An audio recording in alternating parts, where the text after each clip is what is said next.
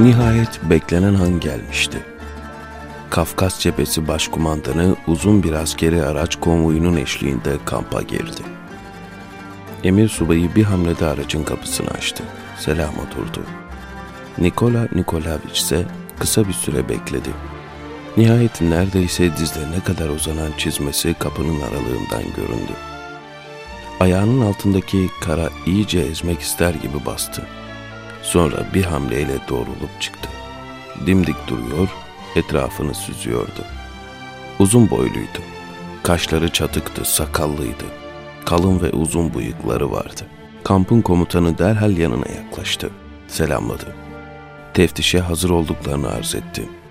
Başkumandan tören kıtasını muzaffer bir edayla ben Rus'un heybet ve ihtişamının timsaliyim der gibi selamladı.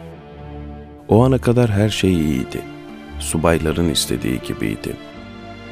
Esirler koğuşlarının önlerine dizilmiş, dondurucu ayazda ayakta bekliyorlardı.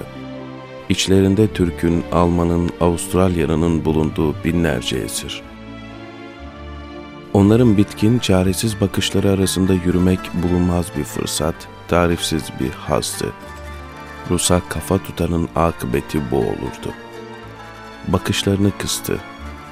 Önlerinden tam bir gurur abidesi gibi yürüdü. Çoklarının canı dudağında, yüreği kıpır kıpırdı. Kimse başına bir şey gelsin istemiyordu. Esirlerin önünden bir defa geçti. Çizmesinin kara ezişini hissetti. Ezmenin zevkini yaşadı insanların ezik bakışlarında. Bir daha, bir daha. Kimse ne yapmak istediğini anlayamamıştı. Gidiyor, geliyor, dönüp duruyordu. Bir eksik vardı herhalde. Herhalde beklediği bir şey olmuyordu. Sonunda herkes bu gidiş gelişlerin hikmetini anladı. Eyvah! Acımasız ve mağrur kumandan, kampın en çok sevilen insanının başına gelmiş, orada kala kalmıştı. Herkesin ayakta olduğu bir anda o adam bacaklarını iki eliyle kavramış, yere çömelmiş oturuyordu. Kumandan öfkeden deliye döndü. O gelince ayağa kalkmak bir yana, yer yerinden oynamalıydı. Onun kanı beynine sıçramışken karşısındaki gayet sakin, elinde tuttuğu küçük bir çubukla uğraşıyordu. Seyda'nın misvanın ucunu açacağı tutmuştu. Bir türlü başını kaldırmıyor, karşısındakine bir bakışçık olsun iltifat etmiyordu. Sanki onun kendinde vehmettiği hiçbir gücü tanımıyordu. Başkumandan yüreği ağzında bekleyen kamp kumandanına sordu. Kim bu?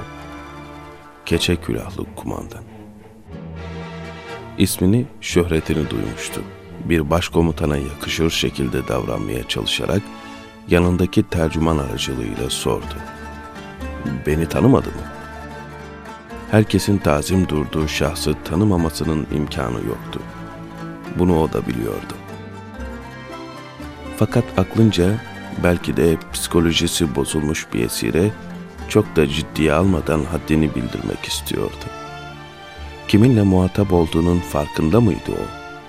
Dilerse o anda bir sürü başı yerinden oynatabilirdi. Adam duruşunu değiştirmeden tercümana cevap verdi. Tanıdım. Nikola Nikolaviç, Çarın dayısı. Kafkas cephesi başkumandanı dedi.